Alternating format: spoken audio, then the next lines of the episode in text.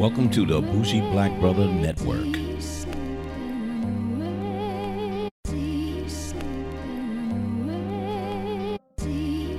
Good afternoon and welcome to Fade to Black Cinema. I'm Michael, your bougie black brother, and I'm here with my co-host Alicia.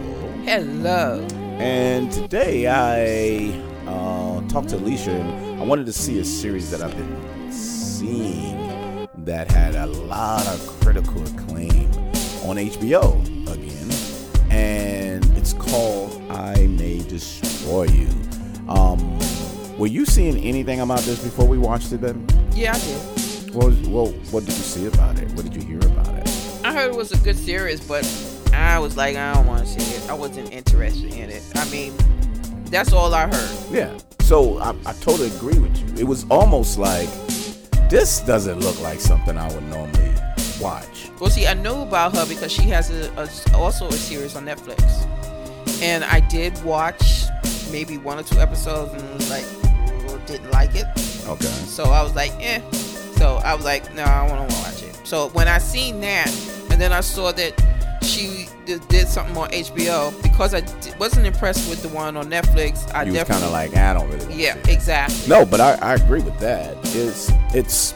Um, let me just read the synopsis. I didn't really read the synopsis. I just kept hearing a lot about it. And check this out. It says um, it's a British comedy drama television series created, written, co-directed, and executive produced by Michaela Coel for BBC and HBO. The series is set in London and stars Coel as Arabella, a young woman who seeks to rebuild her life after being raped.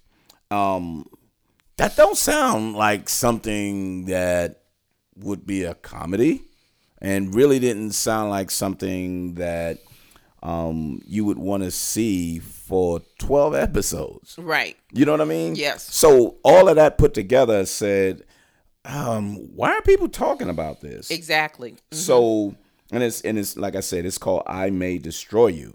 And uh with Michaela, she she does a lot of writing. I think she did something on the internet series as well. Um but basically it's about a date rape uh situation that she blacked out and didn't remember. Um, but throughout the series, she was getting flashbacks of Mm-hmm. What the happened. incident um, because she was roofied or whatever. What is it? They Yeah, roofied. put a little something in, there Yeah. in her drink. Gave her a roofie. But once we start seeing it, this was very, very creative. This was this was almost like real life to me that made you uncomfortable. It was a it was funny in one sense, but very uncomfortable in another sense. And you were right about that. It does make you feel very, very uncomfortable. Yeah, because the people who she was around, and in London, there's a you know hierarchy of people, and you know these people of Jamaican descent or immigrants. Let's put it that way. Yes. uh, because she had friends that was African, and you know, and then she went, and she's a writer. So here's the other crazy part, which was very enjoyable, that she was a writer. And She went to Paris. Was it Paris or Italy? It was Italy. So she went to Italy and she's supposed to go there and write a book for her publishers and everything. And she couldn't even concentrate. She was Child just partying. Yeah. She so was just a wild the ass. series takes you away from a lot of stuff Mm-hmm. and it's kind of like, wow, this is crazy. But the gist of it, I think when she came back, she came back and wanted to hang out with her friends and her friends and all of them wanted to hang out with her. That's when the incident occurred. Right. But you don't find out a lot of things until later because based on her flashback memories, You didn't know it was real or not. you didn't know it was real or you don't know who it was. Mm-hmm. Right. Because she thought it was one of her friends. Exactly. That She- raped her. Yeah, her best friend. One but- of her male best friends. What her male best friends. Mm-hmm. But her flashbacks was showing a white person. And they she stayed in a, a a household with a white guy and I was like, damn, that could be him. Mm-hmm. And but she never made it clear until you continually move through. And even, you know, after she went in and they told her that she was raped, uh, well, she said she thought she was raped and she got the rape kit. We didn't find out later that she was pregnant. Did she, what it?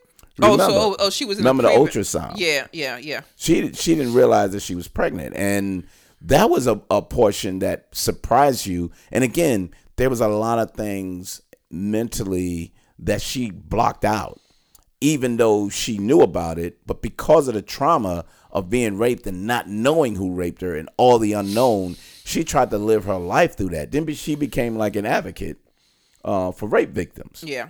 Yeah. and while trying to do a book, there was a guy that the publisher assigned to them that basically was taking advantage of women as well. And she called him out. So throughout this series, it was the interactions of different people and and and different cultures that I found that was really interesting too. The- it was just the, the story. mixture of The storyline was just very interesting and how it was leading you and where it was going.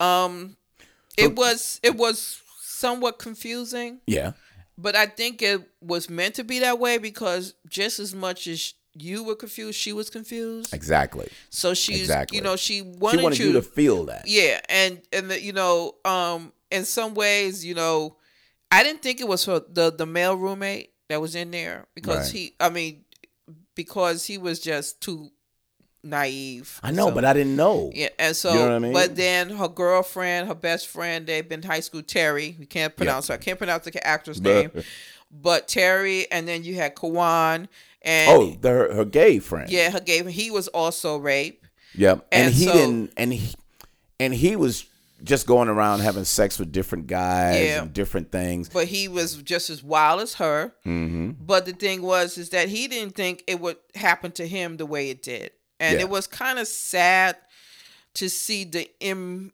the how would you say the immaturity mm-hmm. Yeah, you're right. of these young people. But also, it was an educational thing as well right. because it basically said that you know even though you live this wild life and have this you know There's consequences. I mean you have to be aware of the situation you're in no Yeah. matter what.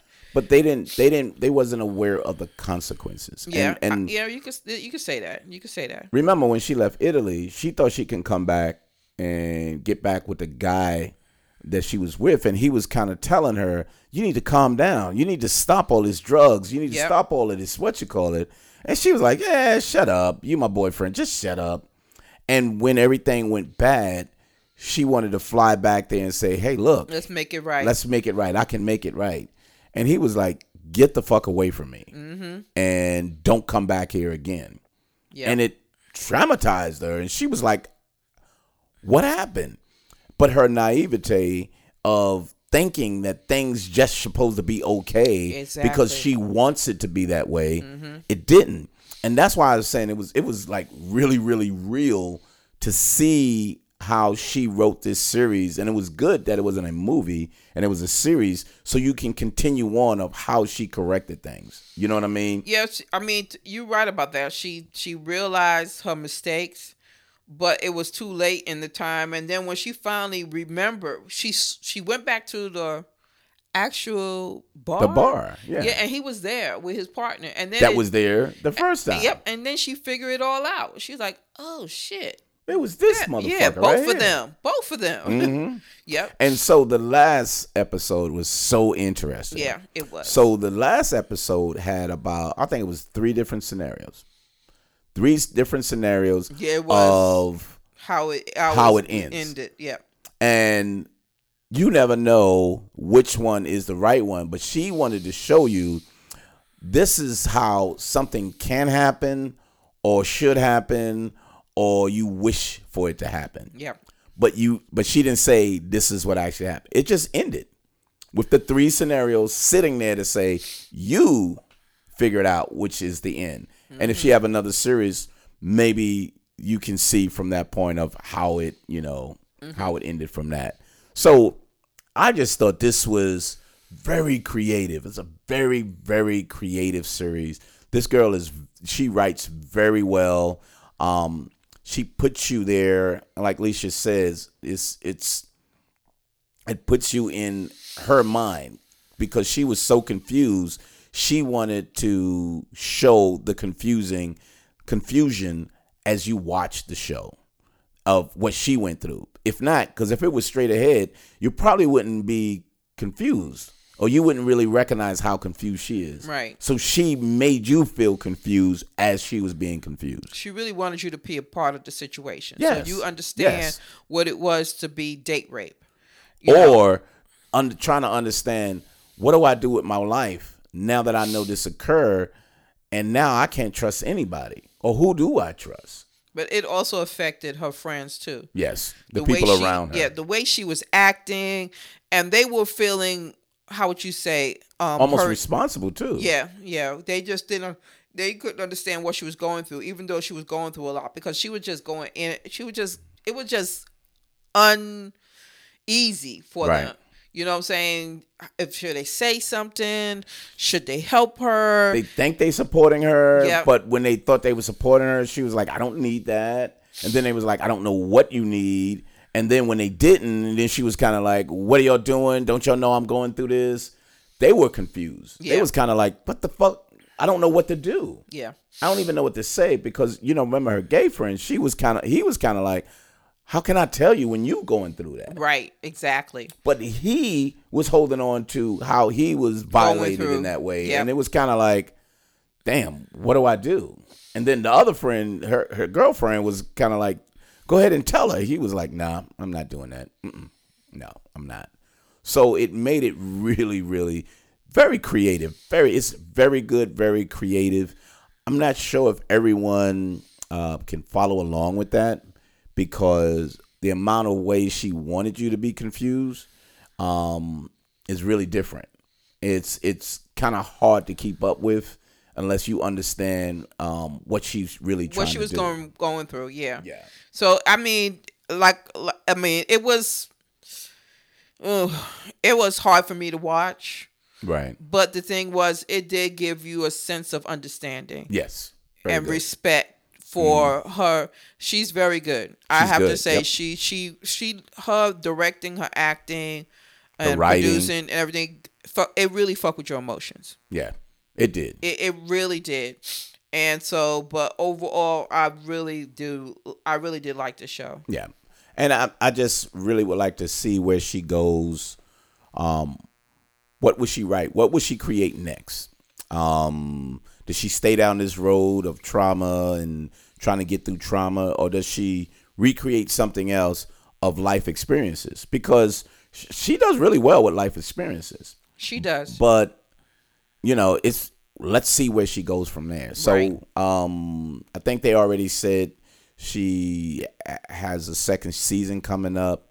Um, but you know, the ratings is really high for this too. They they really did. Oh, and one thing that Alicia kind of helped me out too is they were saying she should be the Storm for the X Men, and that's when I said, yeah, that's the one that was on that show on HBO. Mm-hmm. So that's kind of made me remember who she was, as opposed to She really has the look. If you talk, yeah, she you- has the look. If you look at the comic she has book the body Storm, body um, Yeah. frame and everything. if you look at the storm in the comic books and you look at her, you was like, yeah, she definitely should be, you know, have yeah, the, she the look she for storm. should be considered. Mm-hmm. Put it that way. But uh, yeah, and she's creative and she's she has even the spunky attitude and everything like that. So um, that's what kind of lead me toward saying, wow, she's pretty amazing. Um, she would probably be a good character for that. But anywho, highly recommended. Not for all, um, but a really recommended um, show um, that we look forward to to see what she's going to be doing next. But anywho, Fade to Black Cinema. See us every Wednesday. TV shows, movies, and, and different things because we ain't really leaving the house. Because um, only thing I'm gonna leave the house for now is when Doom come out. But outside of that, I ain't going nowhere. Um, so we'll be looking at most of the things on, uh, on TV. Uh, anything else, babe? So check us out, and we'll hope to see you next time on Fade to Black Cinema. Thanks. Bye.